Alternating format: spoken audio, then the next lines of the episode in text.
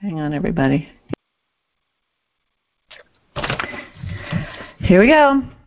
Hi, everybody. I'm Debbie Montgomery Johnson, the founder of the nonprofit The Woman Behind the Smile, and your host of Stand Up and Speak Up, a show that is about each and every one of us.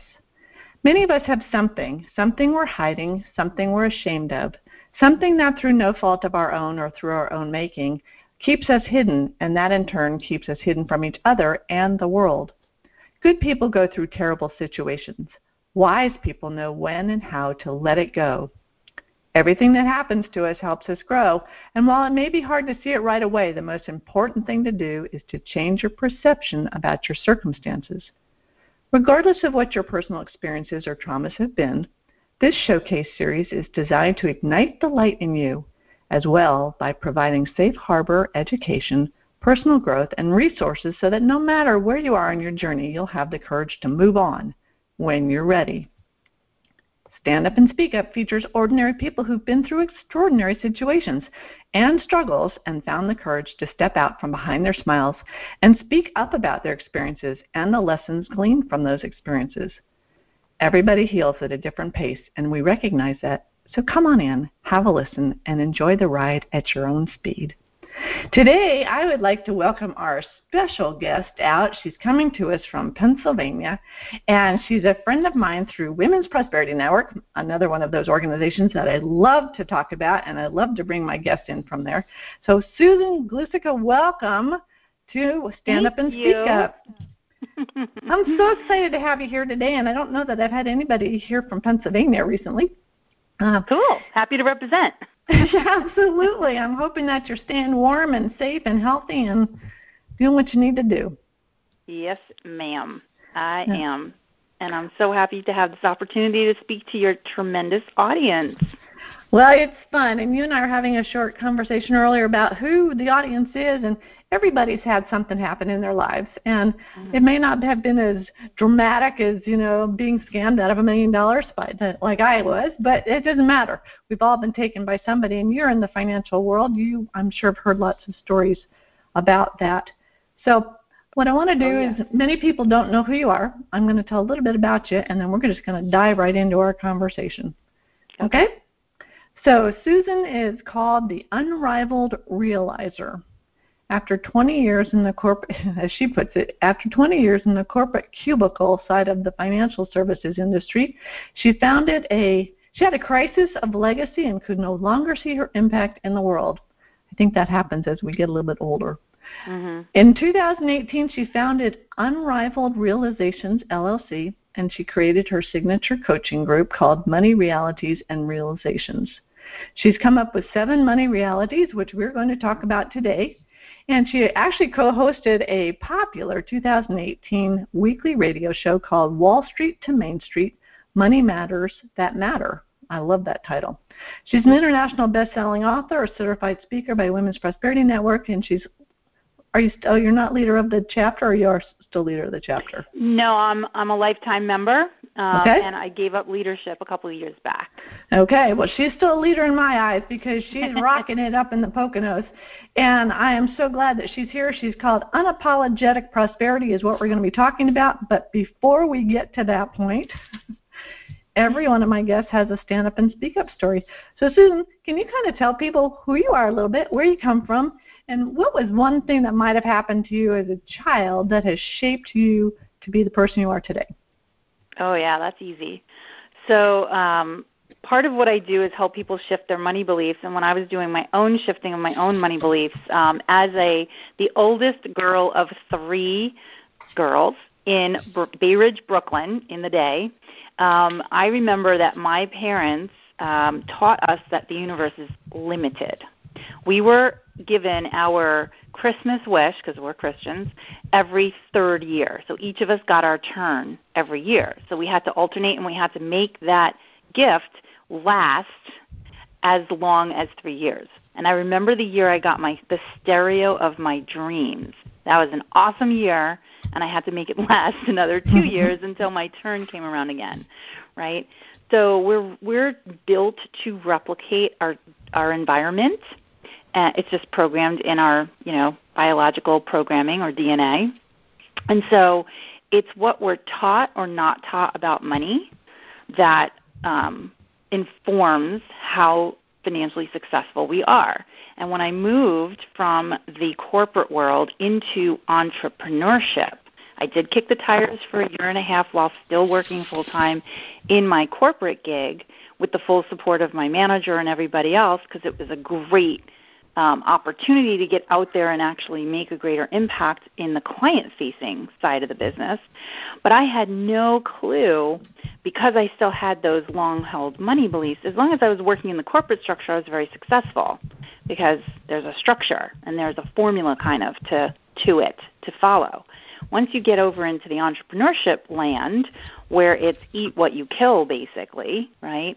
Mm-hmm. It is a totally different landscape. You have to actually lead with your energy first and um, you you you don't have the structure behind you to give you authority. You have to now move into inspiring and influencing more than you know the managerial kind of career success that I had enjoyed for 20 years, right? So completely different landscape. And I um, during that you talk about like you know did I have um, did this inform my my way of thinking?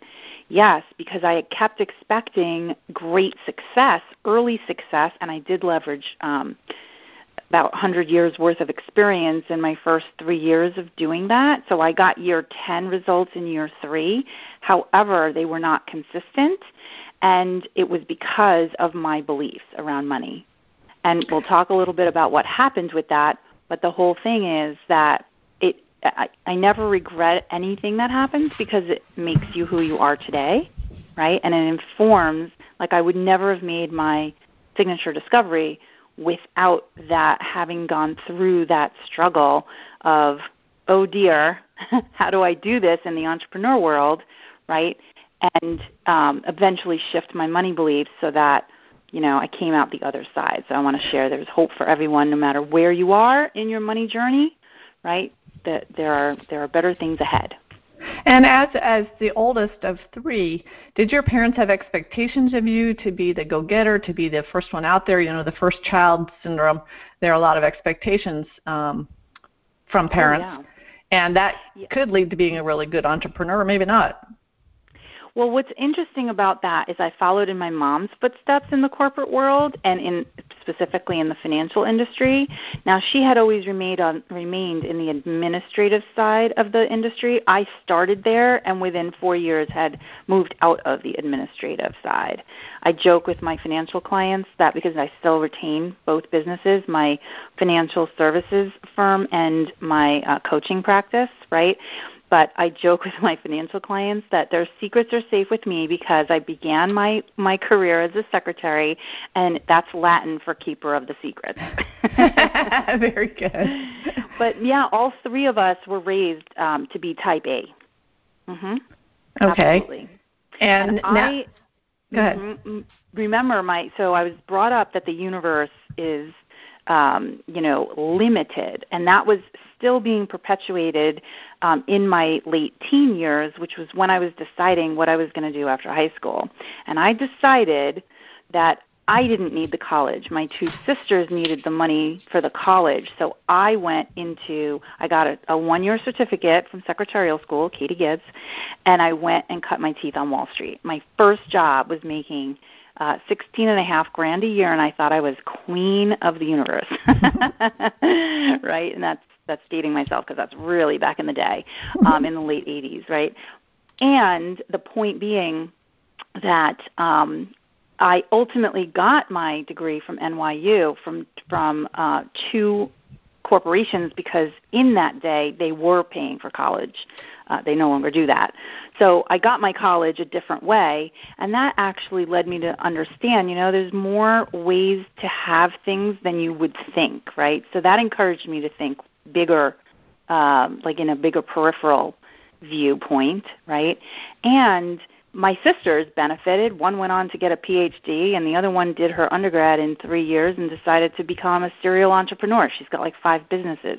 So, yeah, you're right that the A plus personality upbringing does set the stage quite nicely for entrepreneurship.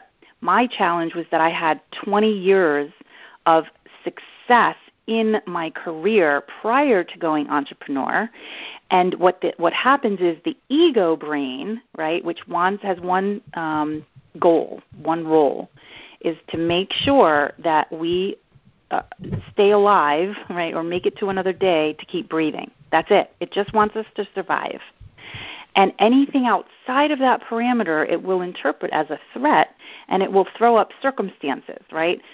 So, um, if, if it's okay to share, my uh, crisis in the financial sense, which I wrote a chapter in Peggy Lee Hanson's first um, compilation book um, called uh, Courage Under Siege Adversity to Victory in 2017. My chapter is called My Perfect Storms because I had always worn my heart on my sleeve, and I, I it's the story of how I went through several um, marriages, two marriages, and then I said no more because I had by then uh, incurred quite a bit of debt from those two marriages. I was always the breadwinner, you know, being type A.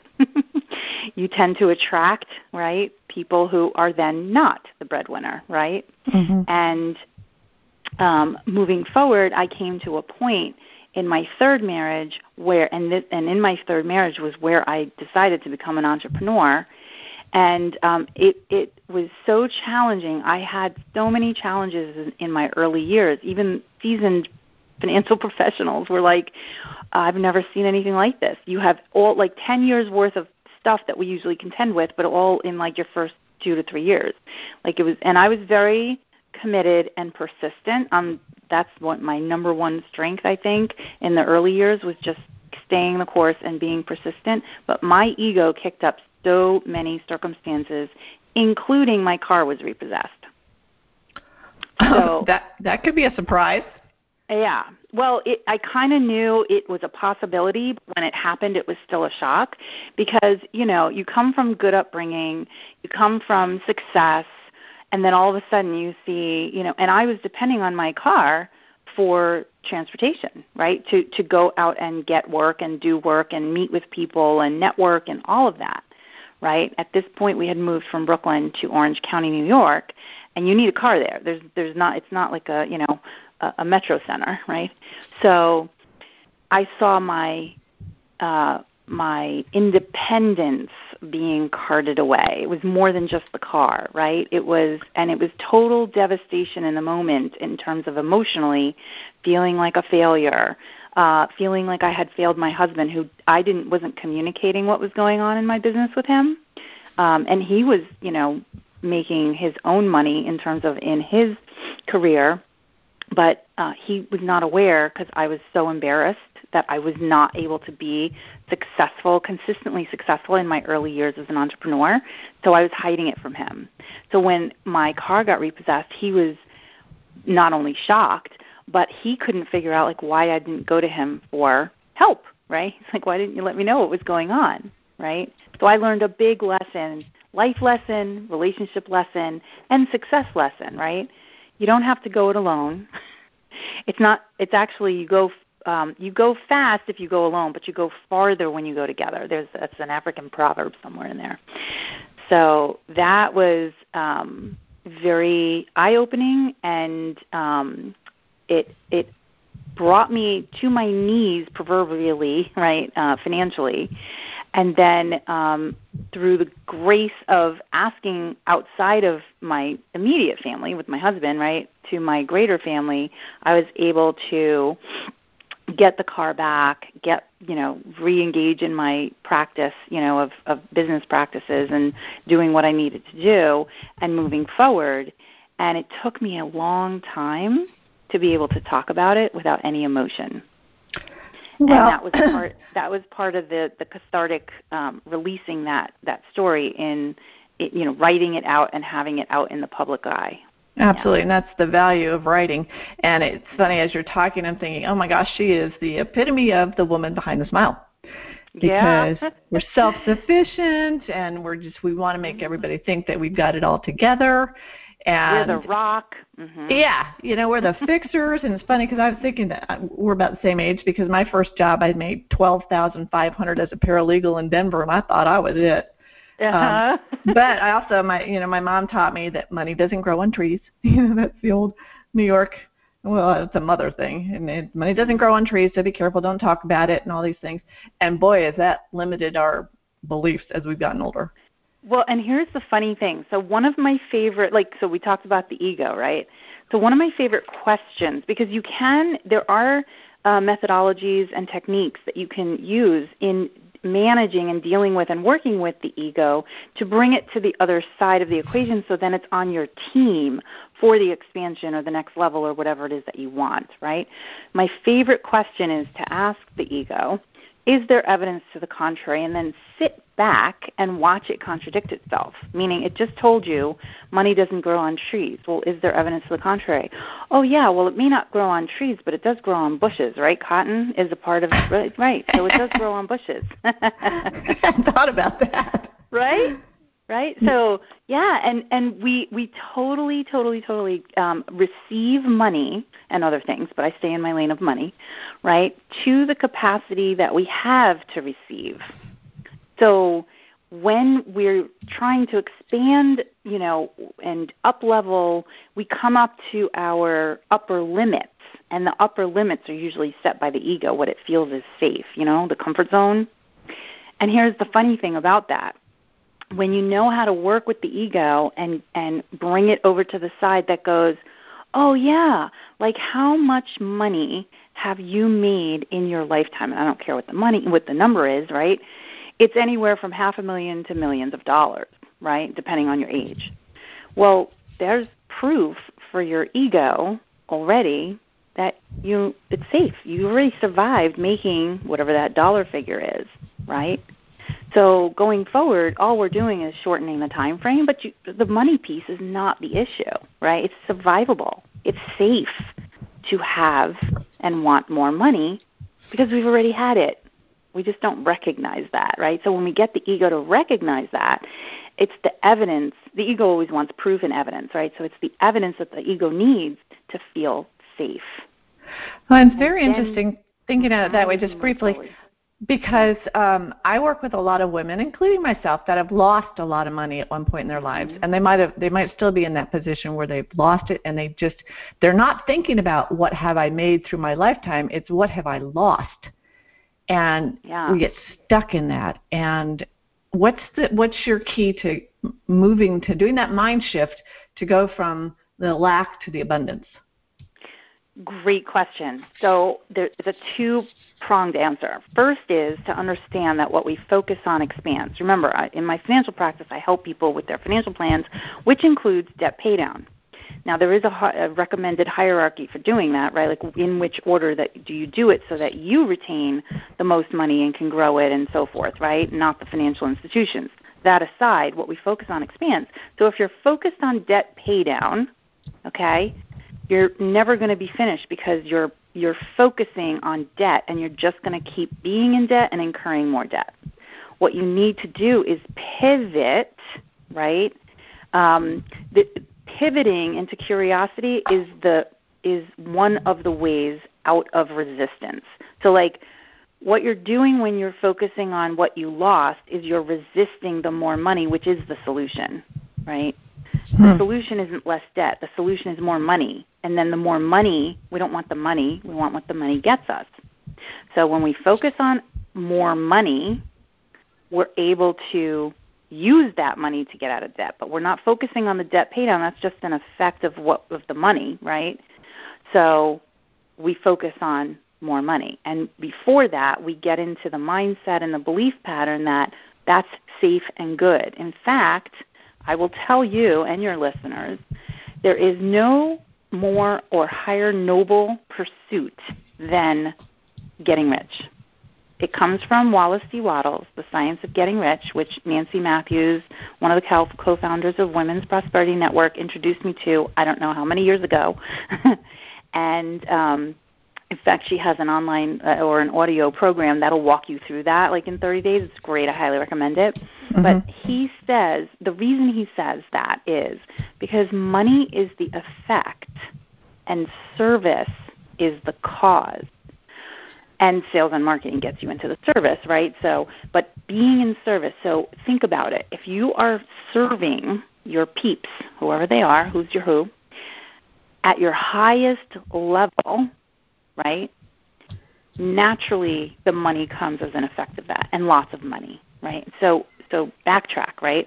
So receiving lots of money is good because it means I'm serving at my highest level right? I'm in service and I'm expressing, self expressing myself at my highest value.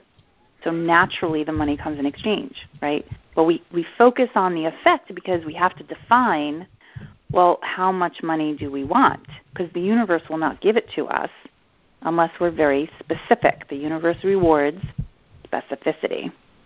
So going back to your like, if you're focusing on, oh, I lost all this money, what we focus on expands, so we must get into the pivoting into curiosity out of the resistance, right? Like I, I wonder why I'm focusing on the lost money.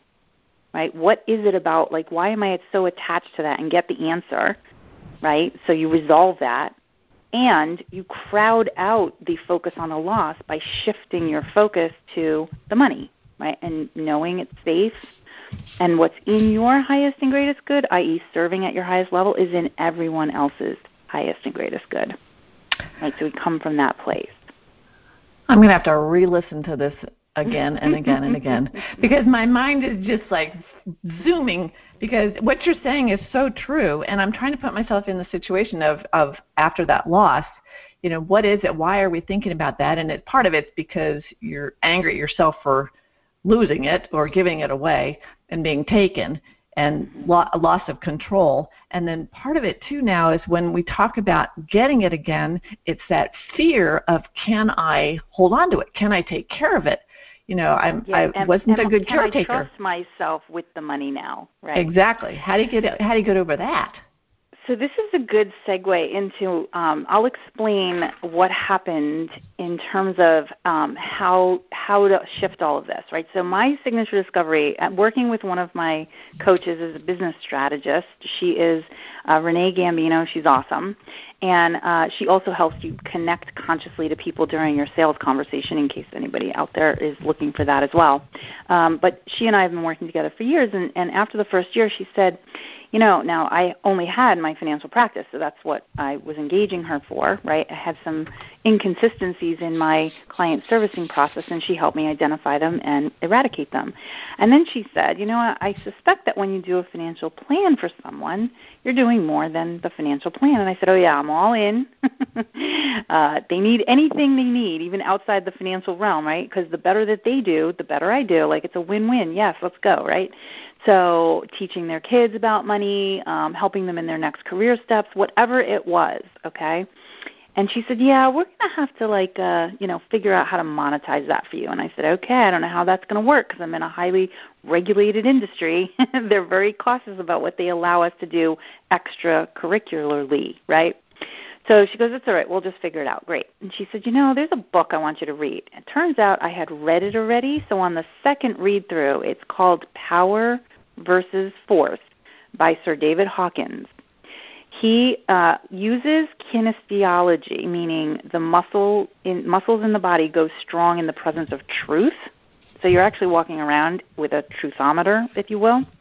There's a way to muscle test any uh, decision or any you know reality statement, right? Like it's in my highest and greatest good to make you know three thousand dollars this month. You can get a yes or a no from your body. Okay, but anyway, he, his book is all about the states of consciousness. He has a, a map of the states of consciousness.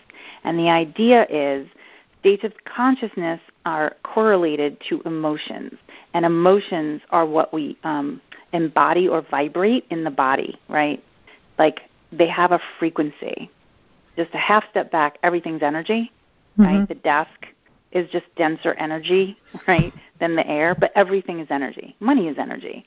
Well, in his world, right, states of consciousness and emotion are energy, and they can be calibrated to a um, a range between zero, which is death, meaning no vibration, and a thousand, which is like the highest frequency we can embody, which is the realm of Jesus, Buddha, and Krishna.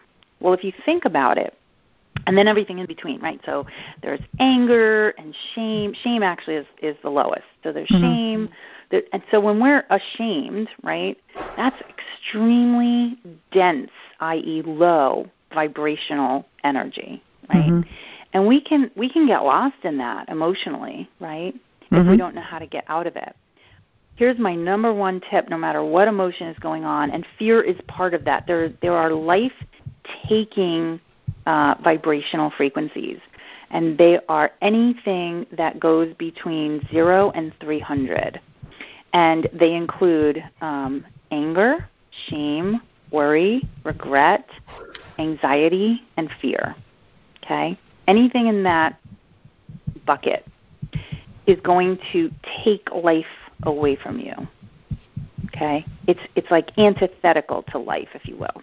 Mm-hmm. So, and there's no judgment here. I mean, I've been through all all levels of the money realities, right? That's what I call them. The money realities, which are the seven energetic levels of money consciousness, they correlate to these levels of, of you know, just uh, states of consciousness, right? Because when I read through it, I said, oh, for the second time, it's a bit texty, but I said, oh, this is exactly how money energy works. and then I, uh, working with my coach, I sussed out, right, um, that there there are about seven money realities in there, right? And I've labeled them, and I've uh, you know I can describe each one. Here's the gist.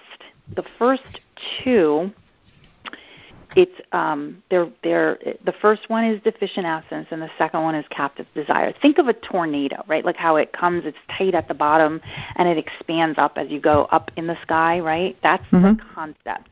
The base one and two levels right, which also correlate to the colors red and orange, are deficient absence and captive desire. When you're in those two, first the first level shows up as bankruptcies, liens, repossessions. So I was definitely in that one way back when. and captive desire is that you desire a better future, but you don't have faith that you can bring it about, right?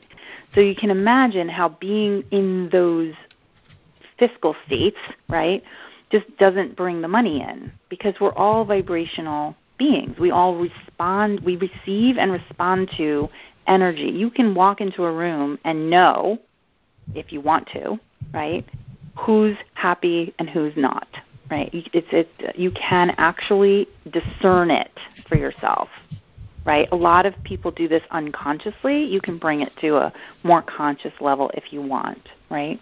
Mm-hmm. And same with our money, right? We can get more awareness around which level of money reality we're in, and regardless of which one you're in, because there are other ones, there's um, the next step is courageous forgiveness because you were talking about like so how do we how do we move beyond, right, focusing on money we lost and anger over that loss and needing to forgive ourselves and then the fear if we get we do step into more money right the fear of how am i going to manage that? Because i'm uh, my experience is i wasn't good at it before. What makes me think i could be good at it now?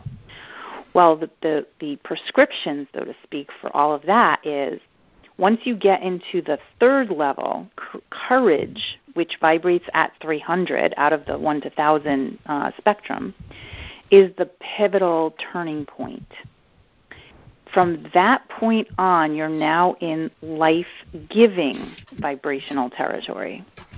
So now you're going to have starter prosperity coming in and abundance, right? It won't be consistent, but you'll start to see, right, like sparks of it come in. And what this means is you have courageously done a few things.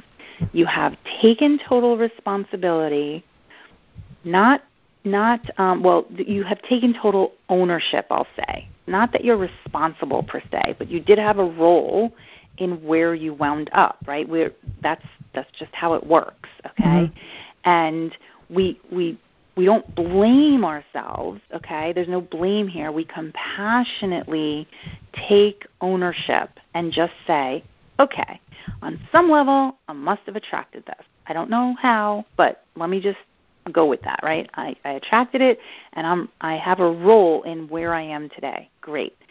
I'm going to forgive myself for being human, maybe trusting somebody I wasn't to trust, or you know learning a hard lesson or whatever it was. I mean i had to forgive myself for letting my car be repossessed that's not fun. But it was necessary in order to move forward right? Mm-hmm. and once we're able to do that and and here's how energy works.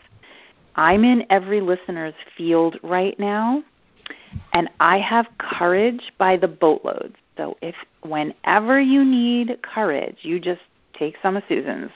Uh, I have plenty of it to share, right? Mm-hmm. Like if you can't come up with your own courage, you can use mine. okay, you don't even have to return it; just use it. That's the way mm-hmm. energy works, right? So I want to encourage everybody. There is a way, right? There's always a way, and you can do that. You can step into courage and forgive yourself for whatever it was in the past that created whatever the money reality you're in today, right? And that that release, right, from the past, from your experiences, will help you move more confidently and securely into the future and help you reset your ability to receive money, right? Um, one of my favorite things to tell people to do is to write a love letter to money. So, write a love letter to money, right? Write how you um, what a great home you're going to have for it or that you have for it already, what a good steward, all the great things you're going to do with it because again, we don't want the money, we want what the money gets or does for us, right? That allows us to be, do and have. And express that in a letter. I've seen people's love letters to themselves my clients share when they want to, right? That they when they've written a love letter to money and it's great, it's phenomenal and it sets the stage for like this wonderful, energetic invitation to money to come on in, right? It really it elbows out any resistance. Because here's how that works. So, I told you to imagine, and, and I'll, I'll close shortly so you can ask whatever next question you have, but I told mm-hmm. you to imagine a tornado, right? So as you go up in money realities or energetic levels of money consciousness, it gets lighter and more expansive. So you need to be lighter and more expansive to have the more money come into your world. Writing a love letter to money, because love or above is where all of that attraction and magnetic um, ability resides in you. And when you're vibrating at 500 and above, that's love. Love is at 500. Gratitude is 900, right? Uh, gratitude actually is the is the top of the of the vibrational frequency that we can embody. I mean, 1000 is the pinnacle, but that's like the realm of Jesus and walking on water and right, Buddha and Krishna, right? But mm-hmm. imagine if you're at that level there's no room for the lower vibrational. You just you're not receiving the signals of the lower vibrational uh, frequencies right? Like there's no room for anger or hate or anxiety or fear or worry or doubt or shame. There's just no room for it. It doesn't exist at the higher realms. So the key is to keep your vibrational frequency as high as you can. And loving money right is is um the fifth of the seven levels. So, you know, you can you can go from courage into four, which is harmonious acceptance, and then move into five, which is loving money.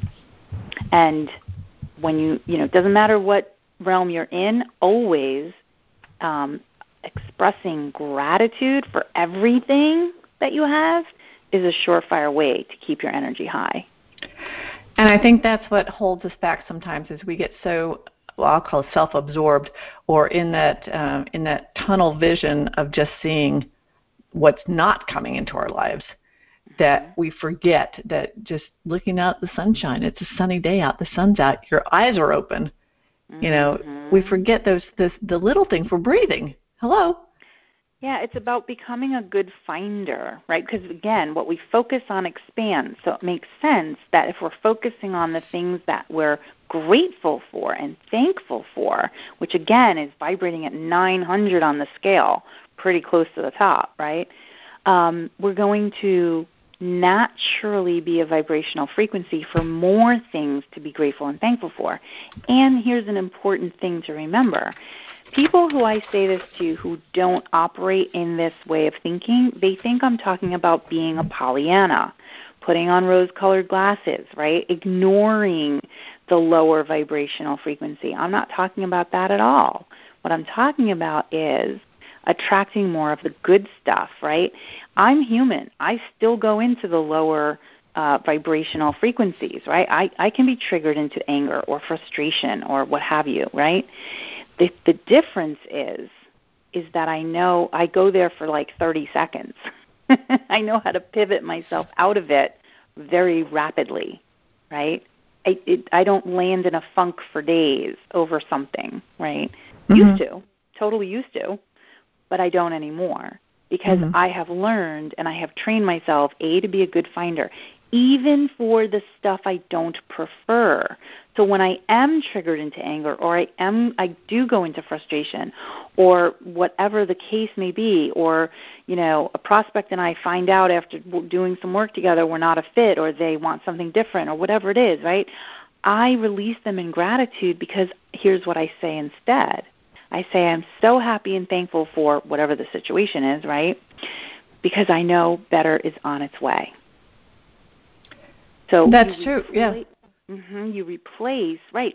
So so think of it. If you lost millions of dollars and you're grateful for it, right? Or whatever the loss is, right? You lost it was heartache related, romance related, whatever it was, right? And and again, I'm trying to stick in my lane of money, but it does apply to other areas of life. It's all inter- interconnected and interwoven, right? Then, um, you know, there's an opportunity right? There's an opportunity in that appreciation for that kind of shadow experience of the loss. Because imagine what that means to better is on its way. Wow. When you can open to that, right? Right. And for me, it's, you know, I didn't have the money. I found it because mm-hmm. I, I thought he was family. And then afterwards, I'm thinking, well, I always love to say that my last suit has no pockets. I wasn't going to take it with me. but the experience changed me from the inside out. And what you said about forgiving you've got to forgive yourself first when something like that happens so that it allows you maybe to forgive the other person maybe not forget it. Well uh, you want to yeah. forget it but not forget what you did. Um, well you want to move on from it right? You you don't want it to hold you back any longer at some point. You get to that point. And um, what you said just now reminds me to remind everybody that all judgment is self judgment. That's mm-hmm. why the forgiver gains more when they forgive both themselves and others, right? It's it's really not for the other. It's for not you. At all. Exactly. For, even in forgiving someone else, you're still forgiving yourself because it's it's a self judgment thing, right? And you've heard it probably before. Others are a mirror, right? And you will always better identify in someone else the work that you need to do in you. It's just how there you go. That's yeah. interesting. And yeah. get your get your ego out of it and get your you know humility yes. into it. And I I love how you say write a love letter to money. My guest mm-hmm. last week uh, said she wrote love letters. She she wrote letters to God and she had God write letters mm-hmm. to her. And it, you know this is so true because there is abundance out there. And I heard you talk when you were when you were talking with Vismaya on her show uh, about abundance. And there's always abundance and this yep. part cracked me up because you said there's always an abundance of money and there's always an abundance of bills. it's it's well, what you yeah, and so like right, so there's always abundance, right? There's either an abundance of money or an abundance of bills. Yep. It's your choice what you focus on. right, and and as you were talking about writing checks out, you said I'm. You could be oh, geez, another bill. I've got to pay something else, or I'm really grateful I have the money to pay this bill. Or in the case with you and Vismaya, you're talking about how pretty your checks were, and I'm just I was just laughing. those were the days of our really pretty checks. Uh huh. I still have those checks. Occasionally, I, have I still write a check. Yeah. I have a few. Go ahead. Uh huh. No, I think I have a brother who uh, writes my father a check every now and then. I'm thinking, geez, Jim, why don't you just come into the 21st century and just transfer the money? But he Mhm. physically writes the check, and so I've had to show my pop how to take a picture of the check from his phone because some of the banks aren't open now. So you have to transition, you know, Yeah. to being able to put the money in there. But it just made me laugh when I heard you talking about, yeah, there's an abundance of bills, but I can be happy that I paid them rather than, ah, you know, Yeah, more so money out of the bank account.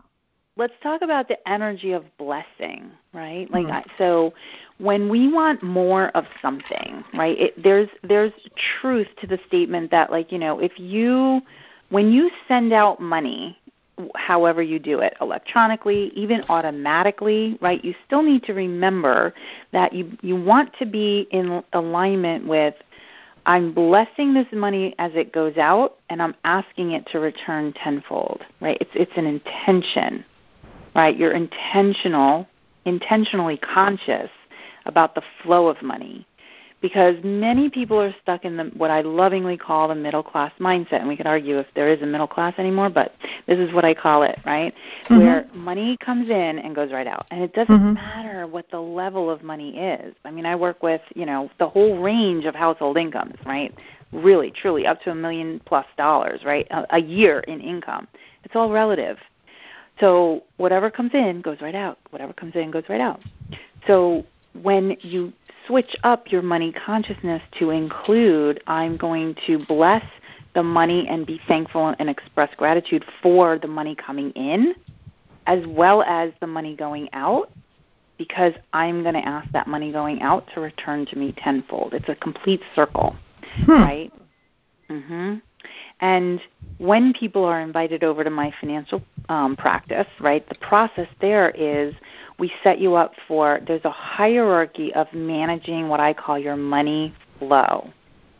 First, you want to honor that source is the source. People are not the source. Money comes to us through other people, but source is the source of our financial abundance. Okay, it's, it's the source of all of our abundance. Mhm. Everything we have comes through source. The higher we're vibing, the greater the abundance. It's just the way the energetic formula works for that, right? So we honor with our first dollar that comes in 10% tithing. It comes from agricultural uh, foundation, right? Mhm. But 10% is, is kind of like the suggested rule of thumb, right? If you can't do Mhm. 10%, do 1%. Start where you Mhm. are, right? The idea is no matter how much that means in dollar terms, you with your first dollar quote, right? You're honoring where the source is. Mhm. Then you want to protect with your next dollar because you need protection, right? Like everybody thinks auto, homeowners, well, there's other levels of protection to consider, right? Every, in um, during the pandemic, it became very amplified of having a paycheck protection, something or other, right? So the Mhm. government stepped in, but they, you know, uh, and that was good for about 20% of the population by my research. Um, the rest, the 80%, right? They have their own paycheck protection. Whether that's optimal or not, that's you know should be assessed. But the point is, you need to protect both your income and your assets, right? You can even protect your liabilities too, right? So, and then you want to save.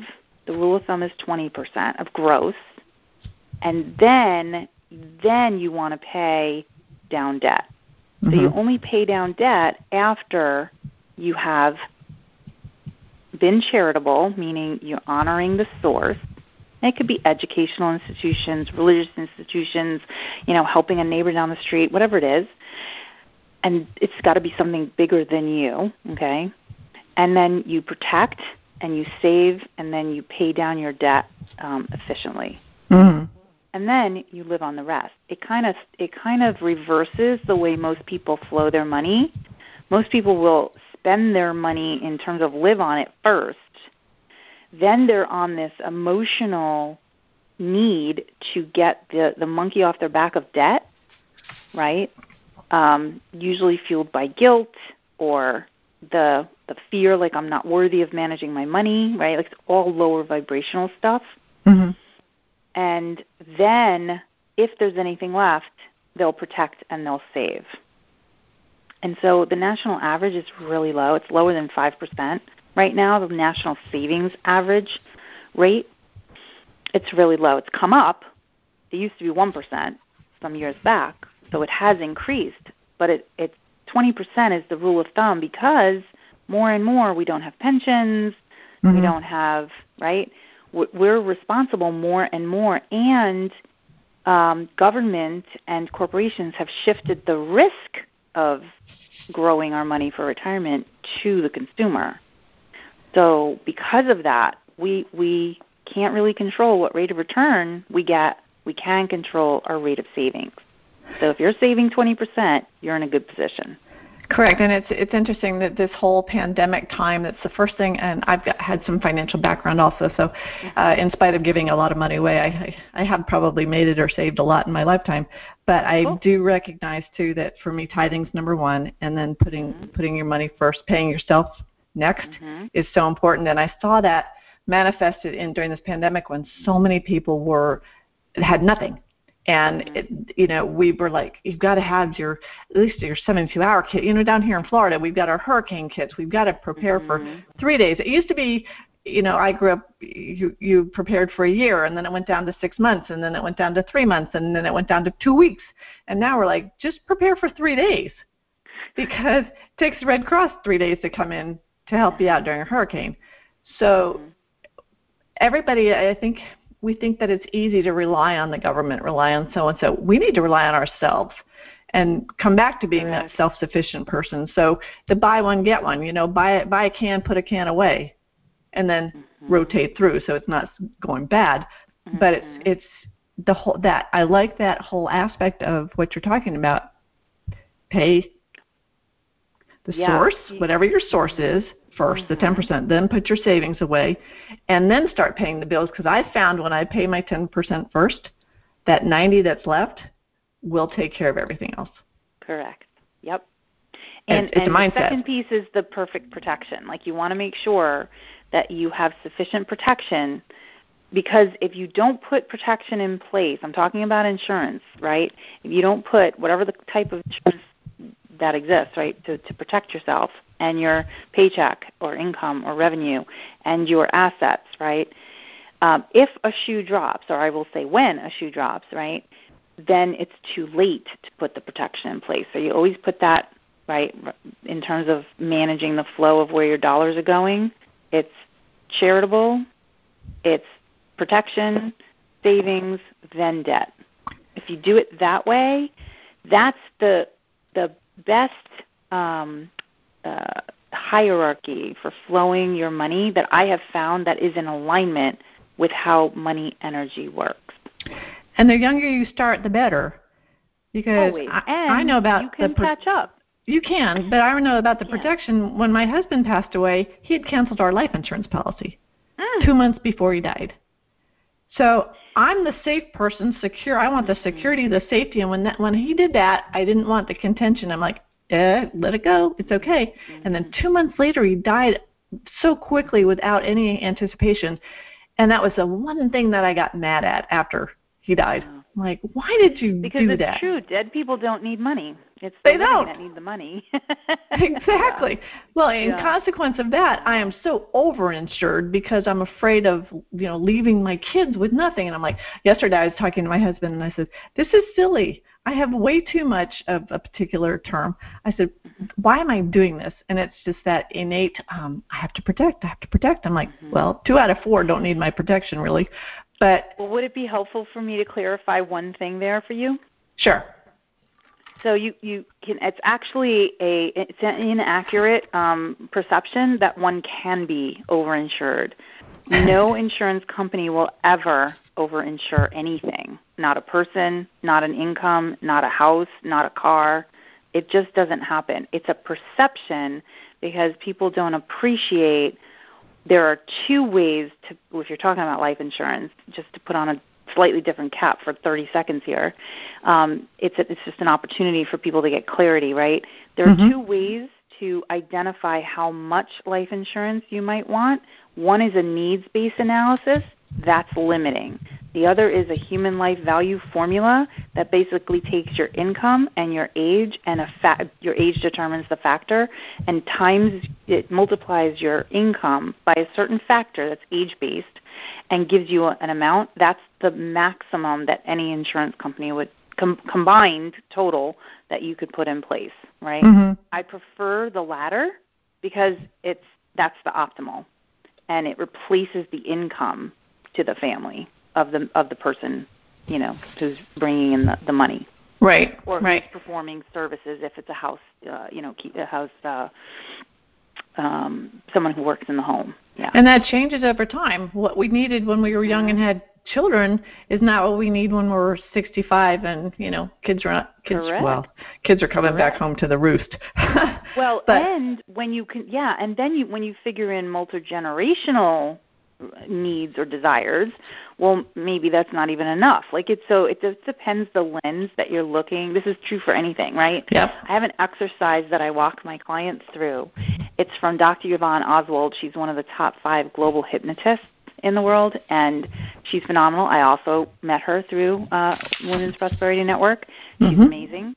And uh, she has a, an exercise where you look up because there's no way you can feel down when you're looking up and you increase your peripheral, you just become aware, you expand your vision into your periphery, and from that point of looking up and having an expanded periphery, you become calm, you become like you you can think, you become more open-minded to possibilities. It's a great place to learn new information from because you're open to taking it in and fully receiving it, right? Uh, it takes 30 seconds. And you can do this before you drive, by the way. You want to do it before you get in the driver's seat um, because you'll be much more aware of what's going on around you, in, you know, before you, around you, and behind you, you know, in and around traffic especially. So I, I drive where there are a lot of deer, and I do this so that I'm aware and I'm, I'm not wood, not hit a deer, right? So I'm so I'm so glad you brought that up. That was actually something that you and Vismaya talked about too. And and mm-hmm. in addition to putting your chin up, I loved how you said put your arms out and mm-hmm. open yourself up. I mean, physically, you're opening yourselves up by putting your arms out and then you know wiggling your fingers or whatever, just mm-hmm. to up your. But that's just to, such to a engage positive. Your periphery. Yep. Mm-hmm. You know, as I'm sitting here at my desk, it's so easy to roll your shoulders back and just kind of slump. it's terrible on yep. your lower back. But mm-hmm. everybody that's on, you know, listening to the show, do that. Put, you know, you didn't Just say raise your, your, head. Back. Yep, and yeah. raise your head. Yep. And look up. It's an instant. It's an instant. It's a way of commanding your energy using your physiology, right? The the body follows the mind, right? So your well, mind I'm looking, says, "Look I'm up." looking up. Yeah. Yep. I'm looking up at a picture in my office, and it's of my kids. That was it was actually taken the day my husband we had his funeral. But the the the picture is surrounded by something that called it said live, laugh, love, Aww. and then it says life is not measured by the number of breaths we take, but by the number of moments that take our breath away. Mm-hmm. And in spite of that terrible time at that moment, we all had a smile on our face, and we realized that we were still together as a family and even though dad was gone, we still had moments that we could take our breath away going forward, and that's been ten and a half years. Um, yeah. And so much has changed since then. It has really, our lives are full of joy because that's part of life. Is is the you know the tragedies and the things that happen to us. It's part of what we go through. But it's like you said, it's the mindset of what can we learn from it? What did we get out of it? And how can we move forward and be of service to someone else that might be going through it? Yeah, it's true. It's better to have loved, right, and lost than never to have loved. It's the same thing with money. It's better to have had it, and even if you lost it, right? Because yeah. here's the deal: you can replace you can replace it. You had it once before. You now you know we know you can replicate that, right? So because you had money, even though you you lost it, right? It's easier to replace than someone who never had it in the begin to begin with. Okay, I'll put you to that challenge. Now, how can how can people get a hold of you more to get this information? And do you have a class or t- share yeah, with us I how offer, we can get you? Yeah. I offer a whole bunch of different ways to work with me or be in my world. Um, and what I what I especially love is the opportunity to give people clarity, right? To to be in service to them. So I have on my uh, website a way to schedule what I call an expansion call. It's mm-hmm. 20 minutes, 30 minutes if you have questions. I, I have a series of questions that I ask in a rapid fire kind of way, so we get your best most intuitive answer forward mm-hmm. and you get clarity on like what's your biggest challenge you know what's working what's not working and then what do you want right and if there's any desire to go further from that you know we we determine that at the end of the call and then you know i have I'll explain whatever I believe is the best fit for the person. And there's there's never any pressure. It's just an offer. So how do they get you? What's that? It's susanglusica.com forward slash schedule. Okay. Sque- schedule or schedule? I heard. I thought I heard scheduler at some point. Schedule. Schedule. Yep. Okay. And it's called an expansion call. Yes. Okay, so everybody go to susanglusica.com forward slash schedule and get a 20 minute expansion call with my dear guest, Miss Susan. You've had so much great information today, Susan. And uh, I was sitting here uh, making notes before. I'm sitting here making notes after. They're highlighted. They're these great things. And you know, uh, so much has happened in so many of our lives, and and and our view of money and and it just made me laugh this morning when I heard that there's an abu- either an abundance of bills or abundance of money. And it's we're going to have the money to pay the bills if we just relax and don't get up get caught up in the lack. Because yeah, that the lack truth of the matter yep is that we always get what we need. So the trick is to raise your need line because mm. we always get what we need you know the, the the college is always funded the wedding is always paid for, right? The bills are always covered somehow. The kids, you know, how expensive are kids, right? But somehow we raise them, we fund them, and we send them off into life, right? Somehow that happens. Why? Because we always get what we need. So get what you need and come to an expansion call. Perfect, perfect. So thanks everybody for for being here, and and Susan, thank you so much for your information. I, I really enjoyed it, and many times, most times, this call is for me, not necessarily anybody else that's listening. Uh, but I just want to thank you so much for this. It's, it's great. And um, have you written a book, or well, you were part of Peggy Lee's book? I uh, I am a part of one of Peggy Lee's book. Um, I didn't read your story. I think I probably have it as, as an ebook download, but I'm aware of your story because I listened to you. I think mm-hmm. it was on one of Nancy's Wow calls. Yeah. Mm-hmm. Yeah, amazing story.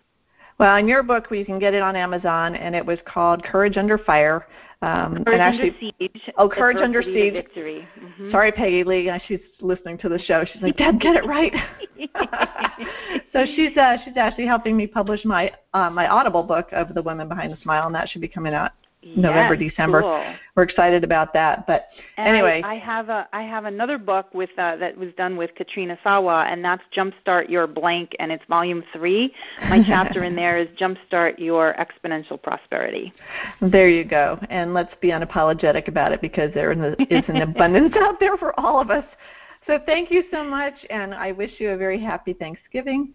And to everybody Thank that's you. with us again, thanks for listening. And go to susanglusica.com slash schedule and get your 20-minute expansion call. And I'm, I'm sure you're going to learn a lot about yourself and about what Susan does. So thank you, everybody. Thanks for being here for, and listening to Stand Up and Speak Up. We are dedicated to encouraging you to remove the, the mask of embarrassment and to being your best self. If any of you know someone that has been victim to fraud or scam, or you yourself have been victim, please report it to anyscam.com or ic3.gov. Remember to join my website, thewomanbehindthesmile.com, for replays and for really good information about the woman behind the smile and all that that entails.